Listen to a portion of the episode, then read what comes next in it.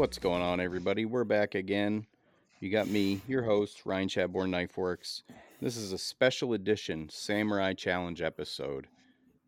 With me today, we got the man with the Midas touch, Denis Tyrell. Hey, guys. And we got Mister Tips for the Knife Maker, Walter Sorrells.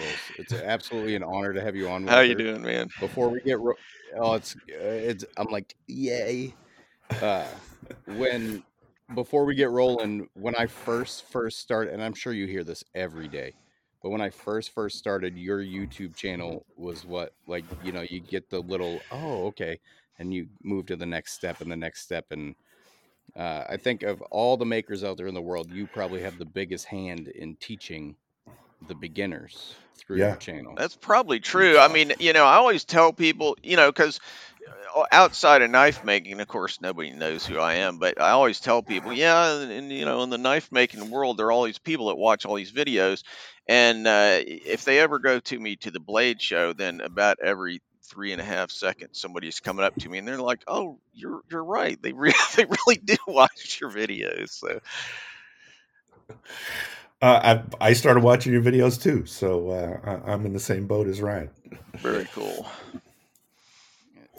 It's awesome to have you on. Um, we'll do, I'll do like a little interview with you just because I got you here um, before we roll into this Samurai Challenge. Perfect. Um, you're formerly an author. That is correct. And you wrote you wrote fiction, like mystery books. Right, right. right. Yeah. So I, uh, yeah, I, I started writing literally the day after I got out of college. Uh, started writing my first novel, which ended up in a box, and I just... Uh, you know, kept cranking away, and uh, by the time I, you, you know, kind of hung up my spurs on that part of my career, I guess I probably wrote thirty-five books, thirty books, something like that. Wow, wow, wow. Um, and those those books were written under pseudonyms, correct? Uh, not necessarily. You know, I wrote some under my name. I wrote... Uh oh. Go. And we're back. A little technical difficulty. Um, yeah, so we're talking about pseudonyms. Yeah, so I, I, I wrote under pseudonyms. I wrote under my own name. Uh, I ghost wrote. I did, uh, I mean, there are like a dozen different ways that you can write and not actually have your name on a book. And so I did quite a few of those. So, yeah, it was a kind of checkered career, you know. I've always wondered, we have... Occasionally we have non-knife makers on, and I always wonder if there's any similarities in in the process of a non-knife related project. Like, and being an author, that's that's very different than anything we've ever had on. Do you find that there's any similarities between being an author and a knife maker in the production process? Um, I mean, I think that, you know, the people who are successful at any kind of artistic endeavor are people who um, are self-starters. You know, if if you have to wait around for somebody to tell you how to do it, it ain't gonna happen. You know, so to to me, the main thing is just you got to be able to conceive the entire project and see it through through from start to finish. ninety-five percent doesn't get you there. You got to be able to hit the finish line, and and in that way, it's it's identical. It's just making a knife takes, you know, a short period of time. Writing a book might take a year, so it's a different timeline. Are there a lot of? Uh, I've never really. Actually, that's not true. I've written one book, but never published it. Um, the uh, is there a lot of like steps, like you're following specific steps, like you do in knife making and writing a book, or is it just go at it? Um. You know, I, I think it really depends. I mean, it, different people have different approaches. And, you know, there's some people who really outline the whole thing super um, in a super detailed way. And then it's almost like paint by numbers once they've done that. Whereas I personally like kind of discovering the thing as I went.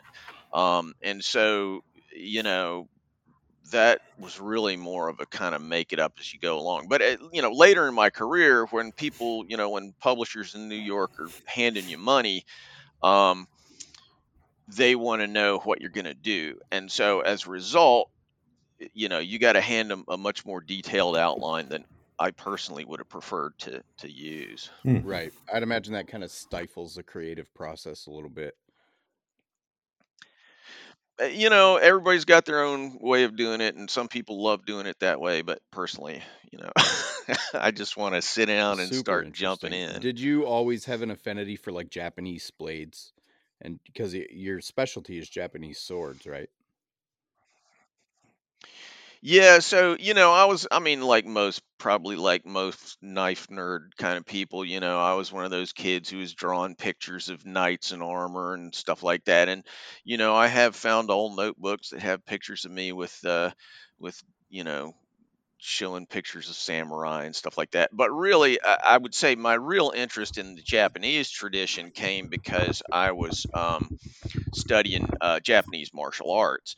And so, um, you know, I I guess I'd been a, you know, Japanese martial arts guy for fifteen years or something like that before I started making uh, Japanese swords. But actually, you know, there's funny, it's, there's like a little cross section between my old career and, and the knife making. Um, I was going to write this book that had a uh, main character who was going to be a swordsmith because I'd always been intrigued by it, but I'd, I'd never done anything. And, you know, I didn't have any tools or anything like that. Um, but I, I was like, you know, I need to sort of be able to feel in my fingers what this craft is like. And so, um, I got a little, little piece of mild steel and a Bernsomatic torch and a ball peen hammer, and I heated the thing till it just barely had a little bit of color in it, and I beat it on a on a rock with a hammer, and it it actually, the, you know, the steel moved just a tiny little bit, and I was like, oh, this is the greatest thing ever. I was hooked, and, you know, the rest is history, kind of. Awesome. Well, I suppose everybody knows who you are, Walter. I mean, you are one of the most famous knife makers in the world, I would say, currently. Um, to say, to say. I, I would give I would give the mantle to Neil Kamimura as most famous, just because he's the only one that pops up in my Facebook feed under ads. So I, well. I gotta give it to him. But, well, he's he's certainly a cooler looking guy than style, me. He's, you know, he's got I, the cool factor for sure. For sure. Yeah. Yeah. So Dennis, what do you say we get the ball rolling on this? How do you want to? Uh, You sure, want to tell sure. everybody why we're here, what we're announcing, what's going on? Yeah, let's um, let's talk about the challenge and uh, what it is. So, for those that are tuning in that maybe living under a rock and have never heard of this, the uh, we run these challenges twice a year. Um, the YouTube Knife Maker Challenge, and um, this one is, I believe, the sixth installment, uh, which is the and there's a theme for every one of these. There's a bunch of makers of YouTube channels that participate. There's some judges, and I'll talk about the judging. And uh, a couple of challenges ago, we introduced viewers could do builds along with us and present pictures of their builds. And uh, there's prizes for the viewer portion. So uh, we got some great entries this year. So we're going to go through those. So first, I'll, I'll talk about the... Um, Um, the channels that were um, involved this year, and uh, I'm gonna for a, a, um, a memory here. I'm gonna put it in front of my face here. So starting Redbeard Ops, Beacon Knives, The Rivers Experience, Lepic Knives, J P Blade Works, Tony Sevario Knives, Nord Artisan, Rainy Day Forge, Heavy Forge, and P J T Forging. So those were the participating channels. And then uh, the judges were myself, John Norwood from uh, Old Hickory Forge, Fairway Forge, and Blackbeard Projects. And, of course, Walter was our guest judge, who he didn't do a build, but um, he was here to to judge us and, uh, and uh, talk about which ones he liked the best. So um, we'll start with the... the participating channels. So the judging for that is um, fifty percent weighted to viewer votes. So that's fifty percent of it. And the other fifty percent of it is the judges voting on which ones that they like the most. And then I go and do the math and figure out all the, uh, the points and who won. So um, I I could jump right in, and uh, we'll talk about the. I'm going to talk about them. I'm going to start at fourth place, and the reason being is that the top four will go into the judges bracket for the next challenge. The top judge, because that'll get voted on as well, stays in the judges bracket, and the top four move up into be to be judges for the next one. So in fourth place, my buddy Spencer from Heavy Forge, um, who uh, who had a build that I really enjoyed.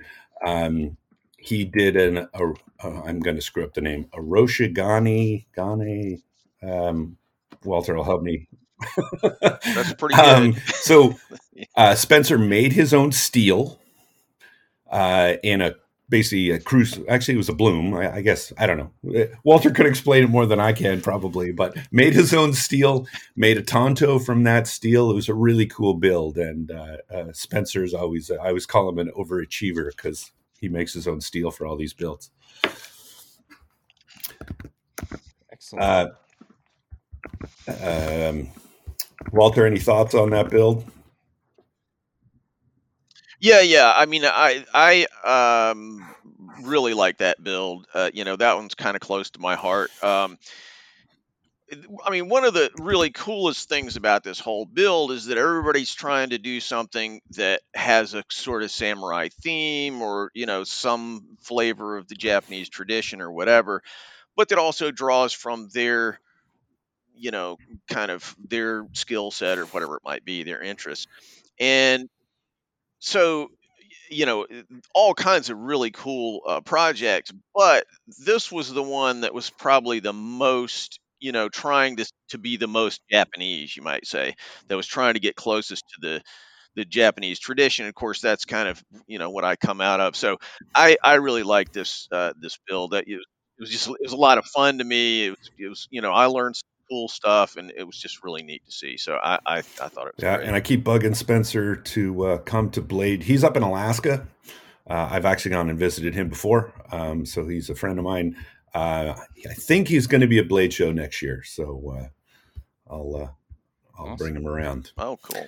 So in in third place, and, and I should note that for judging these, and, and there's no prizes for the the participating channels. This is like bragging rights and whatever, like it's really fun for us, and it's all about views, right? It's that's that's what it's all about for the channels. So um one of the aspects of the judging is which build do you like the most. It's not what end product do you like the most, it's which build, which video do you like the most. So take that into account, because a lot of these, you know, I like it when the videos are super entertaining and funny. And so this next one I thought was really, really funny and entertaining. Uh, Tony Sevario Knives uh, came in third. Tony is an excellent smith, uh, and he did a, a just a really, really funny video. He had this kind of dual persona in the video, this Bubba character who is like the armchair warrior at home telling him what he's doing wrong as he's doing the build. So I loved it. And he did um, basically like a walking stick with a hidden Tonto um, uh, on the top. So it was very cool. Yeah, I mean, the thing I would add on that is, yeah, as a Southern guy, everybody knows this Bubba character, you know, and uh, he had the special teeth, and uh, it, it was truly hilarious. I mean, definitely, you know, the, the, the video that had the most relentlessly uh, amusing kind of approach. I mean, a lot of them, there'd be a little funny piece here, and then it's real straight for the rest of the time. And this one was just funny all the way through. And, and, and, you know, it wasn't just like it was a funny little character, but I mean, the way that he, you know, talking back and forth between, you know, he's looking back and forth. I mean, it was, it, the whole thing yeah, was really he, nice. He did a good done. job. I, I love that video. So in second, um, up in Canada, uh, Justin Lamoureux from Rainy Day Forge came in second place. Uh, his build, and uh, and Justin, if you don't know, Justin does actual does video work. He's got an actual T V series that he's done, a short series on forging that's um, published in Canada. So he's used to being in front of the camera. And a, a bunch of us said that in this build, Justin was just himself. He wasn't like, you know, putting something on for the video or something like that. It was just kind of matter of fact, Justin. And I really liked it. I, I, I thought he did a really good job. And the, the build was awesome. So, you know, he made mistakes in the build and he called himself out and he said, oh, you know, just wouldn't do it this way again or something like that. And uh, so it was, uh, it was a really good build. Yeah, making aside, Justin's videography skills are top notch. He is yeah. extremely talented. And Fire and Slice is his T V series. Yes, thank you. So everybody should go check it out. Yeah. Yeah. I'd second that one. That was a very fun video, too. And everything about it was just, yeah. you know, really nicely done. So in first place um, is uh, J P's Blade Works. And uh, not only did he win the um, uh, kind of the total votes, he also won the viewer votes. So he had the most viewer votes as well. He had a great, like one of the things that, and you know, for us YouTubers, he had an excellent thumbnail. The thumbnail for his video was really, really good. And that drew a lot of people into his video, which is great. He also had the most, I think he's, I haven't looked today, but I think he's near three hundred thousand views on that video. So um, it's doing really good well. Numbers. Wow. Yeah, that's really great. Well. And it was an, it's a great build. It's um, ball bearing Damascus, takes you through all of the the processes that he went through, some of the issues he had that he had to work through, um, and a story about um, J P. Uh, he entered as a viewer. I forget which channel challenge it was, at least two or three ago, because um, he's. I think this is the third he's been in. When I talked to him at, Bla- I think it was Blade, Texas. He had just under a thousand and he had just passed a thousand. He entered the first challenge with twelve hundred subscribers. And the last time I looked, and this is, uh, I think a year now that it's been about a year, maybe a little more, he has eighty thousand subscribers on YouTube. So wow. When I credit at least a little bit of that um, to these challenges. Uh, and so that's exactly what these challenges were for, to bring up the smaller YouTube channels. So congrats, J P. You did a great job. Uh, I, I love the video. Um, excellent. Excellent video. Excellent build. Yeah, I, I really enjoyed it too. Um, You know, having uh, had some some negative experience with ball bearing uh, Damascus myself, uh, you know, it's it's uh, it's a tricky material to use, and you know, he made it even more tricky by twisting it, and so uh, you know, it he he he took on a lot there, and you know, just getting getting that sword done at all, much less having it come out really nicely. Um, You know, that was a big challenge and a lot of work. So kudos. Yeah, to him. And speaking job. Of builds that didn't, I will, I'll mention Lepic Knives, which is, he came in fifth, and uh, he went through an entire build.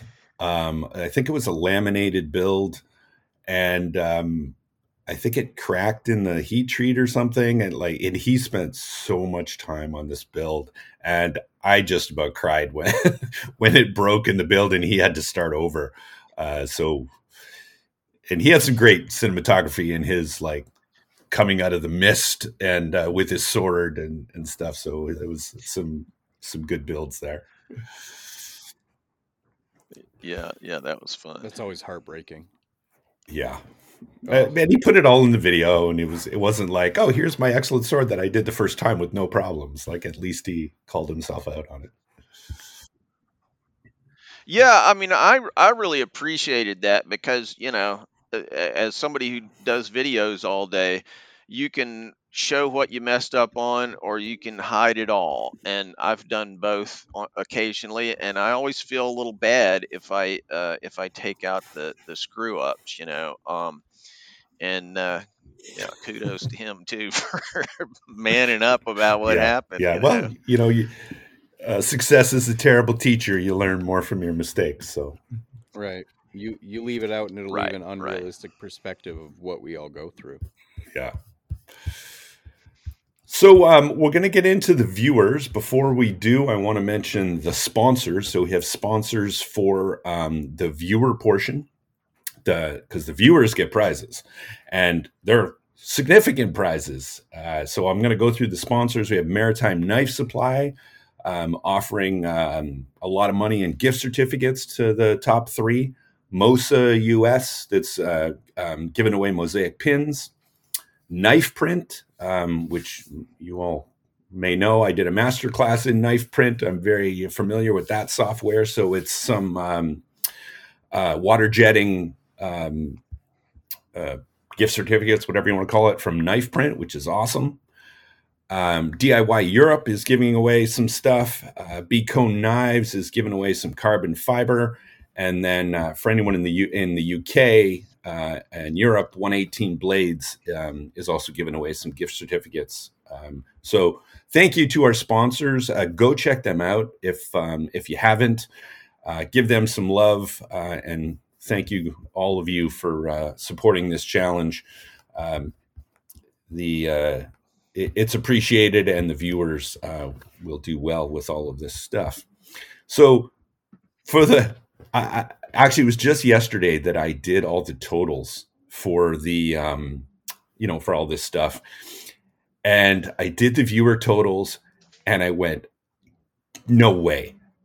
We have, right as of right now, a three-way tie for first, which has never happened once. We've never had a tie for any of the top three places. So this, and like I, I'm not. There's all all of the judges vote for their um, top. First, uh, yeah, their their top build, first, second, and third.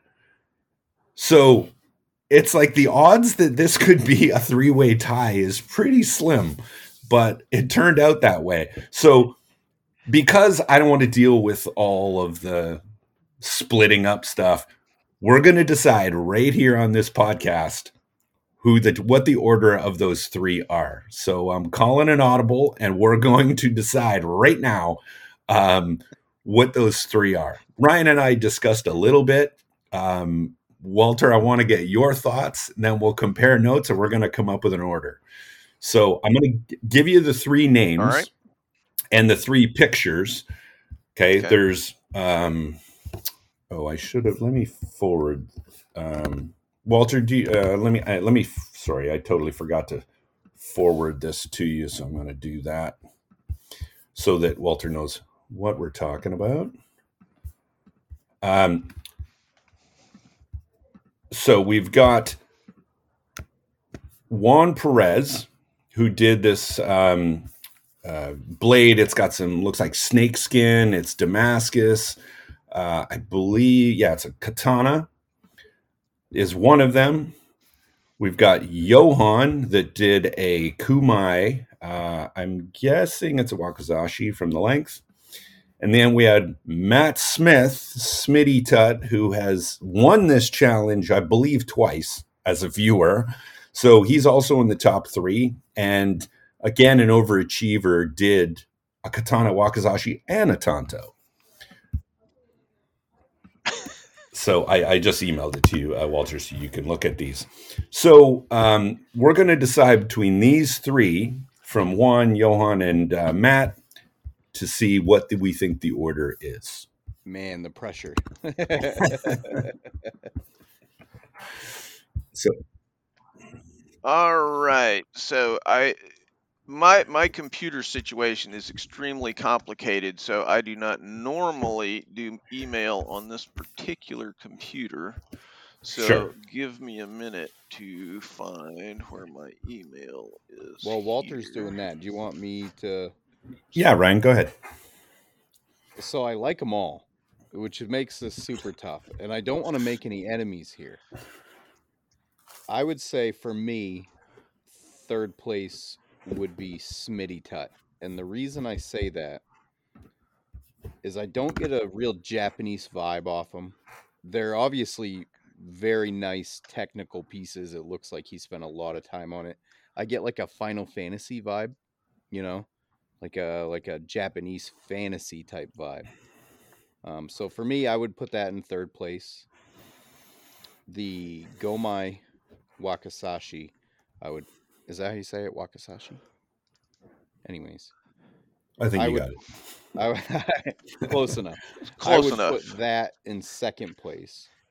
Um, the fit and finish on it is great. He did a nice leather wrapped handle, um, but there's nothing on it that really pops when you're comparing to what I would put in the first place, which is Mister Perez.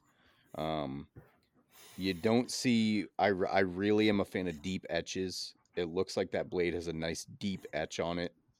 Um, the finish he put on the blade, I don't know how he did that, but I love it.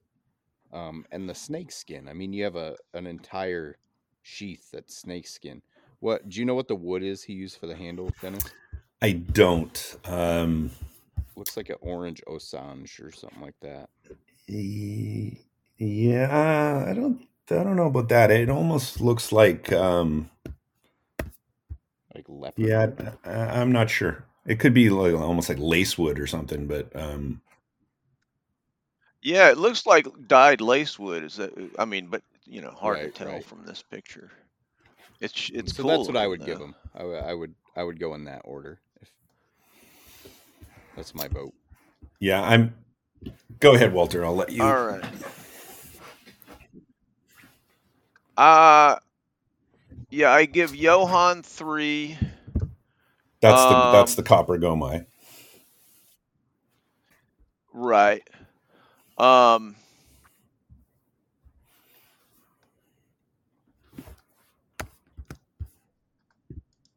yeah, I I would say probably Juan is one and uh, Matt is two, Smitty. Um, you know, and without seeing these up close, it's just, you know, th- I'm basing it on a picture, you know, and I mean, there's some really, really cool, interesting stuff here on uh, on Matt Smith's, Smith's, but I, I can't see it close enough to really figure it all out. But yeah, I, that's my one, yep. two, three. If you got so that. For me, uh, I think we're all in agreement. I think Juan uh, is number one. Um, I just I love the blade. I love the guard. The you know he continued the theme into the Habaki with the. Um, Uh, with what he did for the blade, which I think is really cool.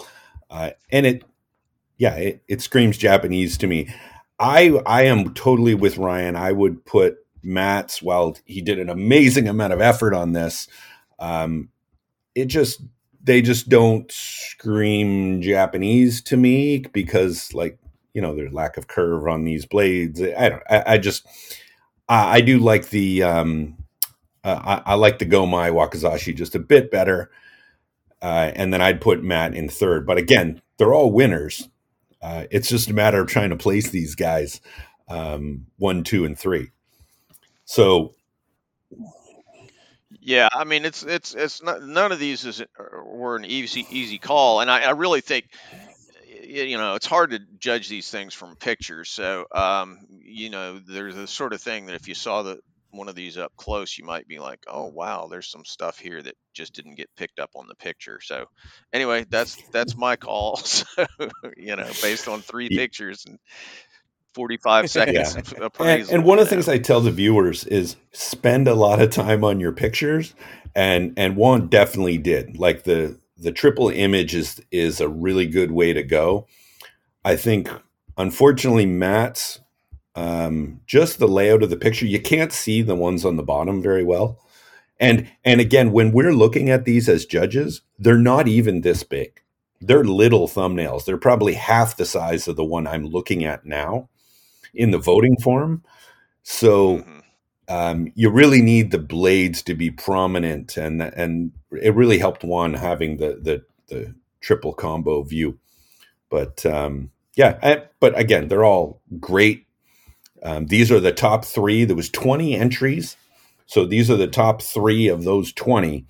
And uh, so if we uh, if we average this out, um, or I mean calculate this out, I think our winners uh, won at first. Um, since both Ryan and I uh, kind of said the copper one would be the second one. So Johan and then Matt at third. So congratulations, guys. Um, I will be sending you guys emails. And uh, I'll tell you, only because I happen to know um, after the fact that this is a funny coincidence. The winner of the viewer challenge is the brother of the winner of the participant of the uh, channel challenge. Oh, wow. J P That's is uh, Jesus. Juan is his brother. Oh, so J P is Jesus Perez. So um, uh, J P's Blade Works. Uh, Juan is his brother. So I think I think also that that's interesting, um, and why I wanted you guys to vote first. So uh, um, you know, to make sure we're all in agreement. But that's a really cool um, little side effect as well. Well, it should be a nice day in their, uh, in their household. Juan, you, you better you better uh, kick back some of that uh, prizes to your brother. So, lastly is the judges portion, and um, we've also never had a tie in the judges portion, and um, so. I've won this challenge uh, the first bunch of times, and I've always been a judge. And the voting came down to, so again, the four judges is Old Hickory Forge, Fairway Forge, Blackbeard Projects, and myself. And the the voting was almost at a dead tie between John and myself. I voted for John to make it a complete tie. And now you two are going to figure out who the top judge is. Uh, and I am totally happy, believe me, not being the ju- a judge and going back down. I think everyone is keeping me in the judges tier so that uh, I'm not competing against them in the main challenge. But uh, um, you guys decide which builds, um, which judge stays in the judges bracket and who moves down. So I'm putting all the pressure on you guys. This is tough. Um, mm. So the, the image. So sorry, this number, the the other one is Old Hickory you, Forge. Which one? Do you, uh, I can send you the picture, but. Yeah, yeah. Send me the picture if you don't mind. I took notes here, but I don't have a picture of it in my head. Um, yours is the silver clad, right? Correct. This is tough, Dennis. These, hey, these I, I want you guys like, to pick John. I'm I'm leaning on John, and I'm only leaning, and I gotta be honest, it's because his blade pattern looks like curly maple, and I love curly maple. Um, and you win all the time, dude. he John did a ladder Damascus um, pattern, really tight ladder, which was really cool. Mm. Um, John put in, I think he did the Habaki for this thing, if I'm not mistaken, four times. He did the Suba at least twice, maybe three times. Um, so, and if, John, if if you haven't watched the video, one of the things John says in the video, he always says, nothing to it, really. And he always says, every time he introduces, like, this is how you do this. And then he says, nothing to it, really. And like, apparently there is something to it. John had to repeat a bunch of these, but it was really entertaining. Great video. And uh, he does a cut test at the end, and it is a super sharp blade. And he looked like he had the most fun doing the cut test. God, your blade looks so good, too. So, uh, were you sending me a picture of his? Because uh, I can run over yeah, to my I just, other computer. I have. I think I just sent it. It's probably uh, on road here. Okay. What is uh, what is your guard made out of? Mine, yours? the yeah. guard is uh, mild steel, and then with silver inlay. Oh. Did you blacken it? I did. Hot salted. Oh. God, these are both beautiful pieces. So, so I've got I've got yours here, Dennis, but I don't have the other um, one yet. Where can I put it that you'll see it? Yeah, I mean, I could just jump off and, or, or you could just open a browser and go to um, um, go to Old Hickory Forge, and you'll see his. Uh, all right. Is that just Old Hickory um, Forge? Well, if you go to YouTube and go to Old Hickory Forge, you'll, right. you'll at least see the thumbnail. Uh, or, or if you got your phone, I can just text you a picture on the phone. All right. Yeah, sure, do that. Sorry, how I should have. How much silver is in that sword, Denis? Uh, about a thousand dollars worth. Yeah, that's what I I, I remember you saying. Now again, this is worth. This is everyone says, oh, that's not that much. Yeah, and when you buy it from a jewelry supply store that's already been rolled out and exactly what you need, it's a lot more expensive than raw silver. So uh, that's what I need. Always need to remind people. Wow, these are just. Um, I'm gonna stick first thought, best thought. I'm gonna go. Sorry, Denis. Second place, John. Hey, I'm place. Cool with it. I just sent you the picture on your phone, uh, Walter. Okay. And again, it, it, it's I, I enjoyed uh, John's video. It's very entertaining and funny. So again, this is so this is this is John's yeah. here that you just it's sent? Sitting on top of the little the little waterfall. Okay. Oh, that's right. Oh, yeah, yeah, yeah, yeah, yeah, yeah. Okay, okay. What's your core material on yours, Denis? eighty C R V two.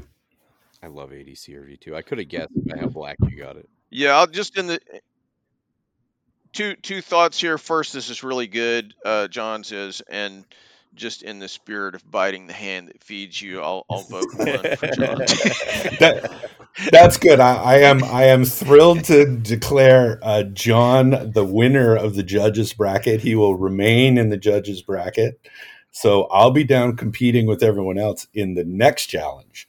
So uh, that's that's great. That's fun. Um, I love John. I, every time at Blade Show, I'm always in the pit having drinks with John. So uh, he's a great guy. Uh, if you don't know any of these guys, go check out their channels um, and give them some love. Go check out our sponsors. So uh, I do.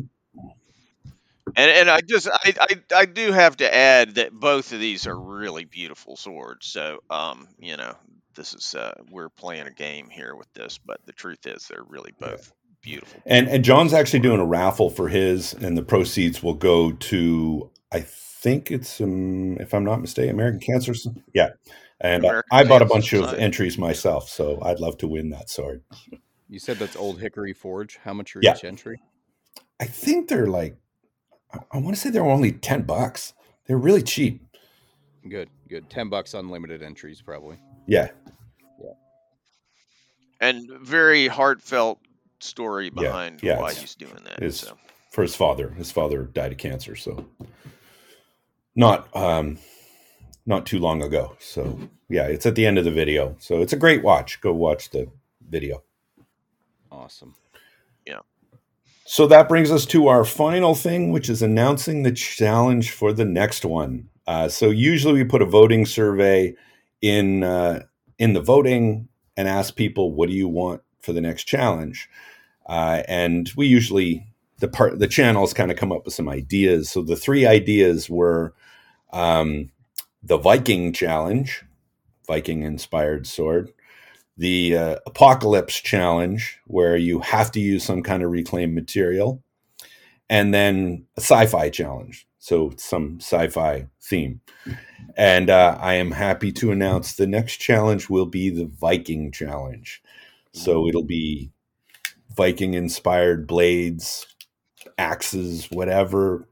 Do whatever your heart desires, make it Viking. Um, so that'll be a fun one. That'll be cool.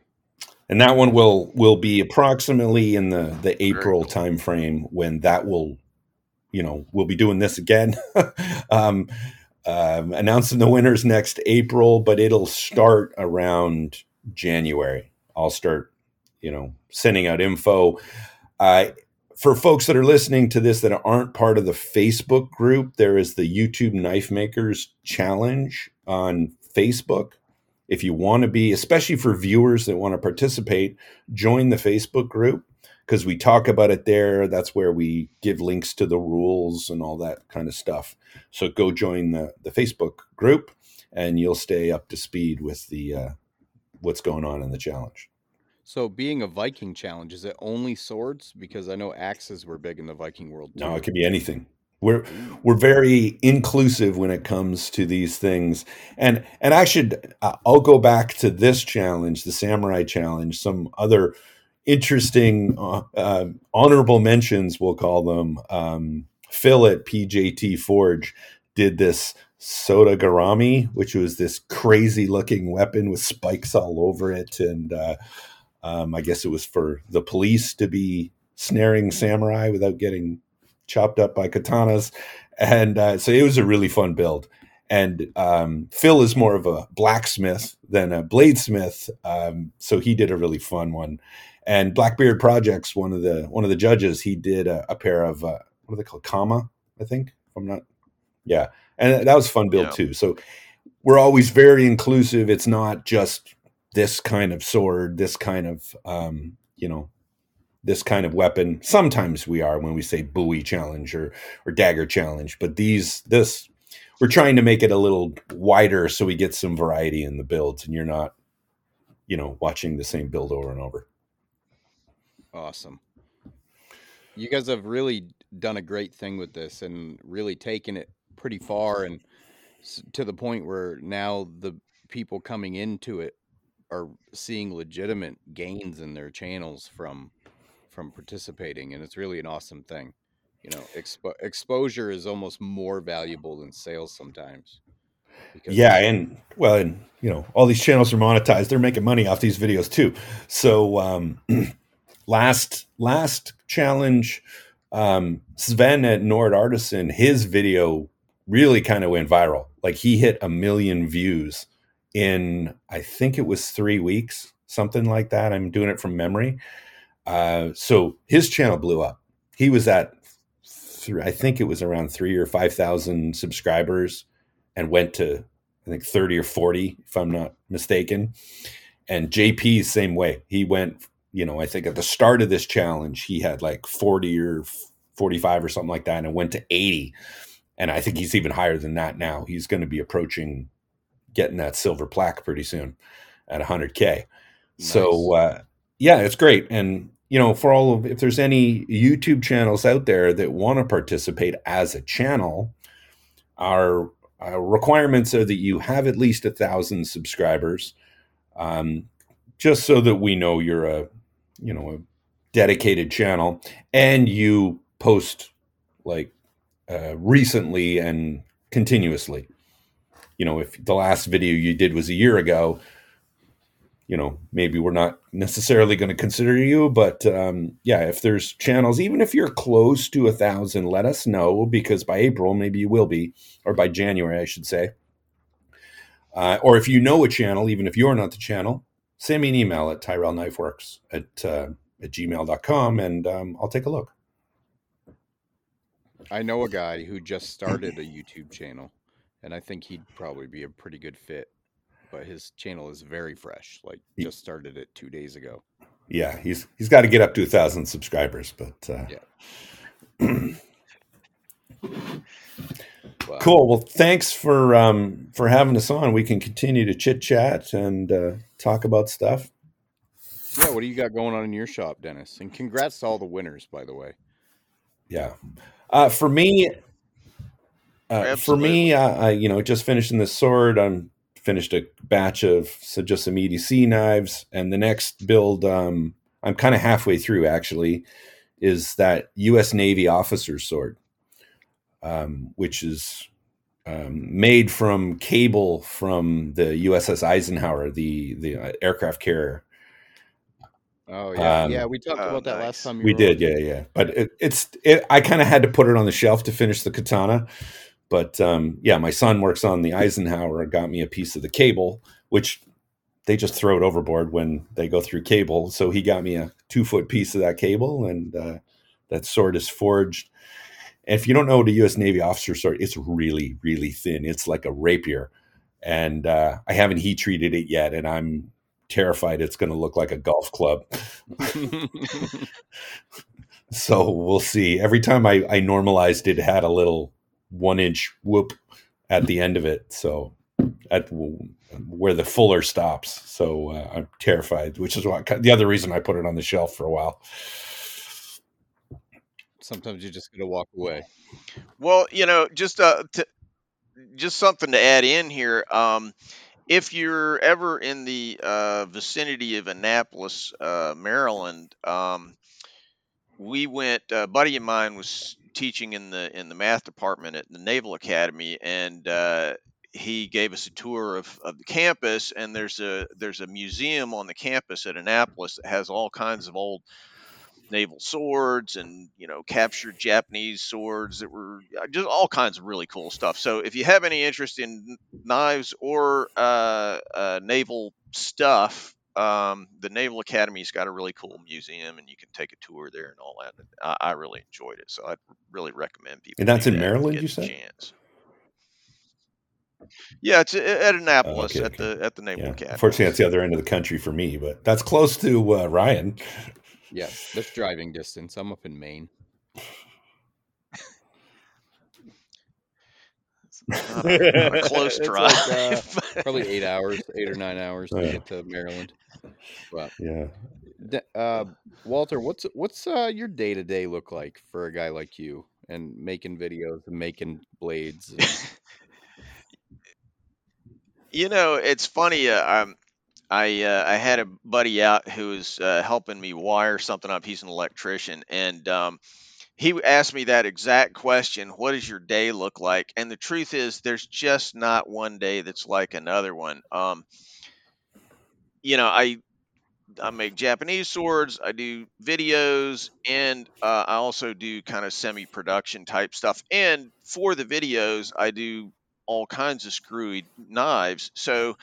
You know, there's just a really wide range of stuff that goes through the shop, and and on any given day, I might spend the entire day working on a video. For anybody who's never made a video, it is one of the most time-consuming things you could possibly imagine.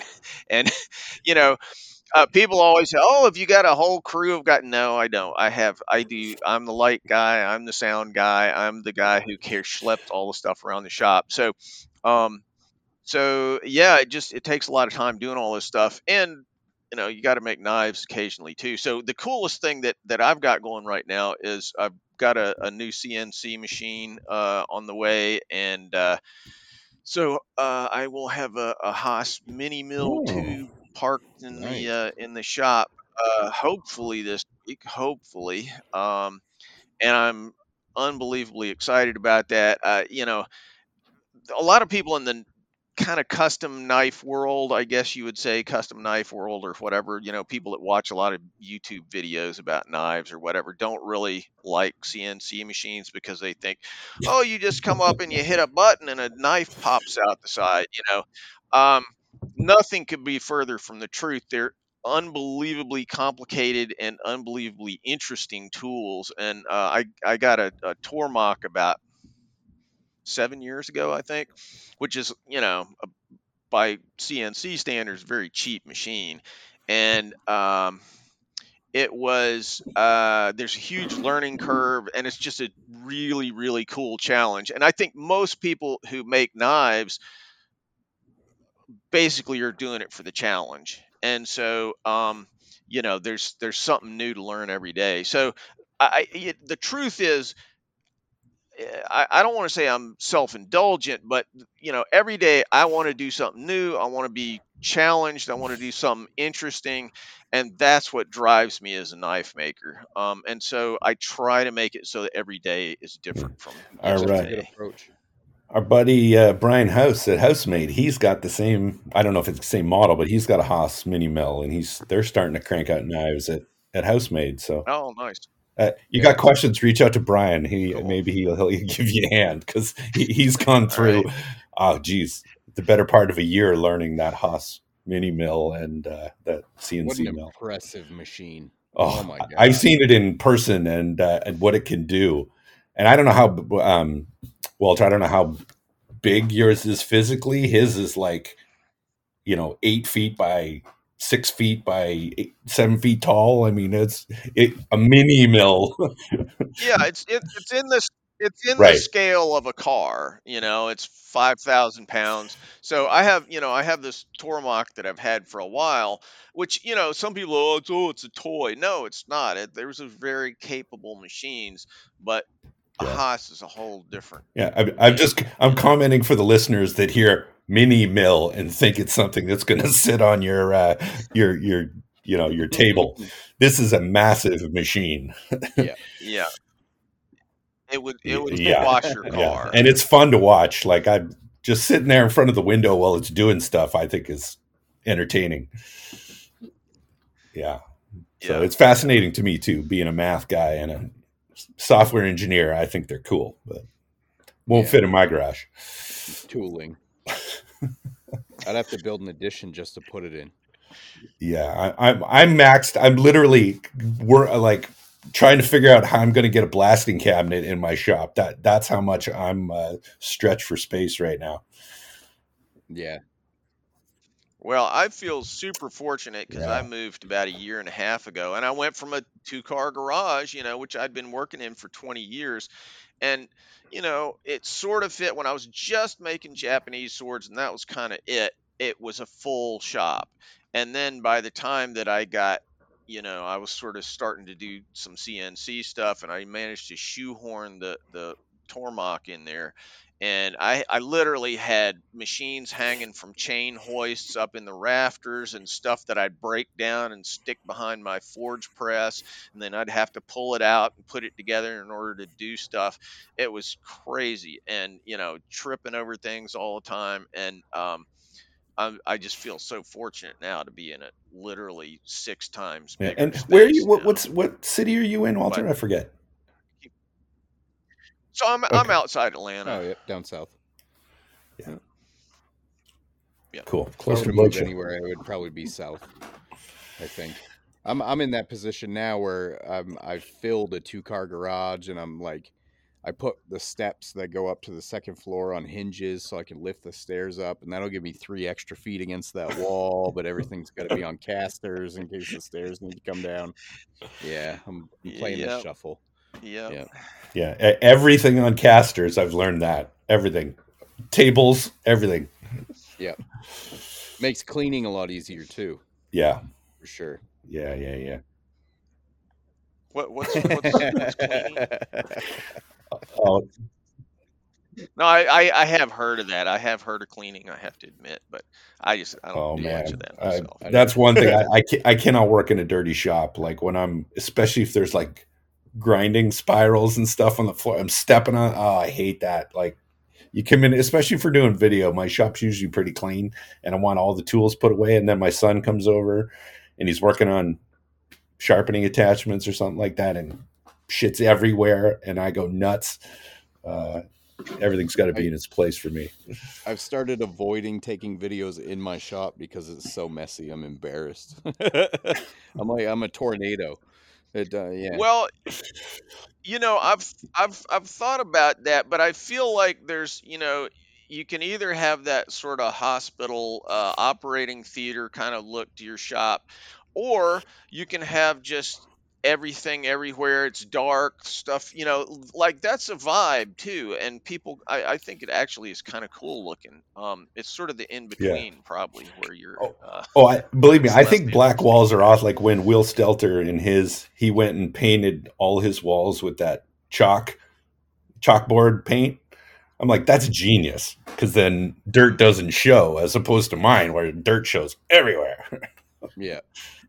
So I do like the black look. If uh, it, it's better for videos, actually. Well, you know, that was actually one of the things that I thought about when I got the uh, the new shop was, you know, instead of just inheriting a space and, you know, whatever it does is whatever it does, I was like, okay, this is now a movie studio in a sense, you know. So I hung like eight billion super super cheap. Uh, Um, you know, shop lights on the top, um, all these uh, L E D shop lights.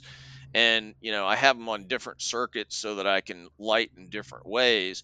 And uh, but if I just turn everything on, it's more or less the same f-stop and all that all the way through the shop, and so you don't have to constantly monkey with the camera to make sure your lighting is right, which the other place I was dragging lights all the time.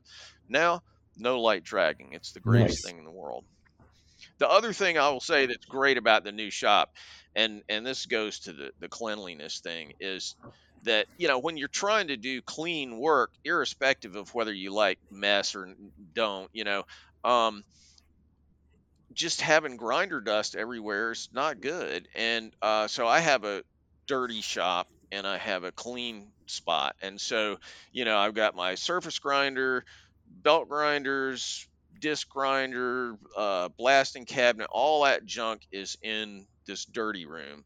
And, um, that way all that crap stays in there and I never have to worry about it, and that is a blessing. It's if a I ever move, that will be the first uh consideration of my new shop is a grinding room.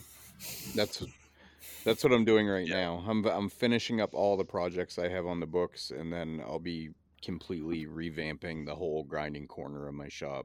Walls up, door, nice, everything, nice. Ventilation, everything. I do a nice. lot of G ten, and it's poisonous. Yep. It's nasty. Yep.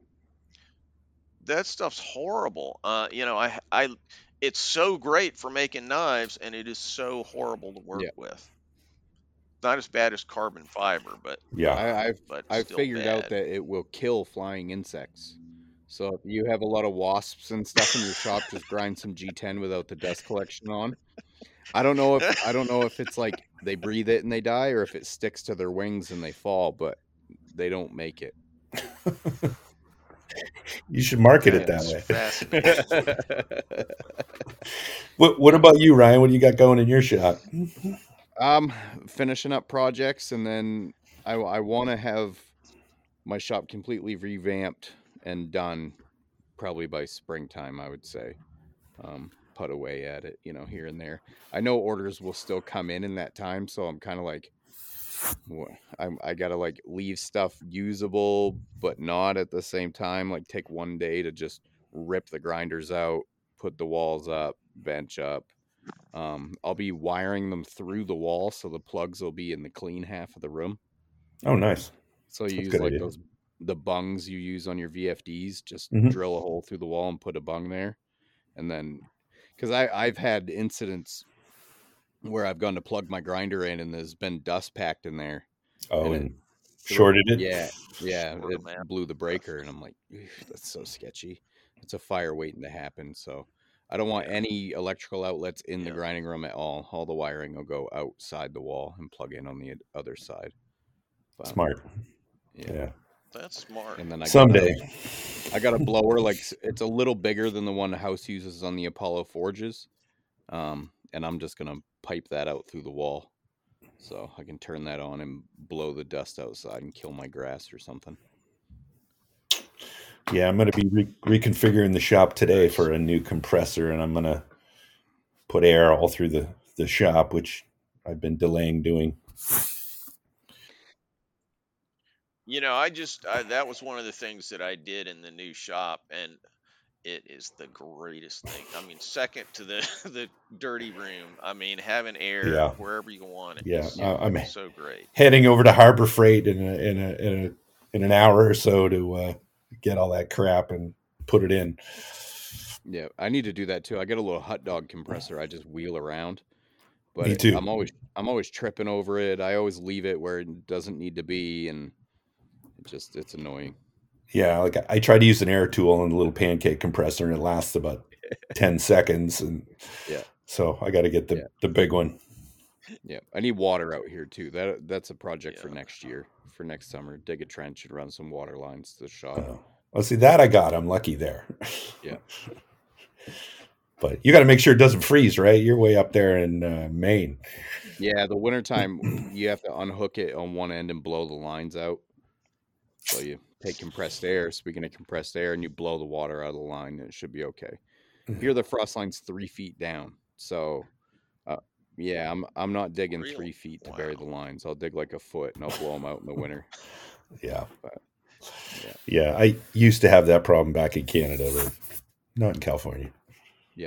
Yeah, you start digging in your yard, it'll be one hundred degrees out, and you'll hit ice, you know, a couple feet down. It's like, wow. Permafrost crazy. Jeez. Wow. Crazy. This has been fun, guys. I I, re- I can't thank you both enough for picking us to do this announcement on and coming on and hanging out. Walter, you're welcome back anytime.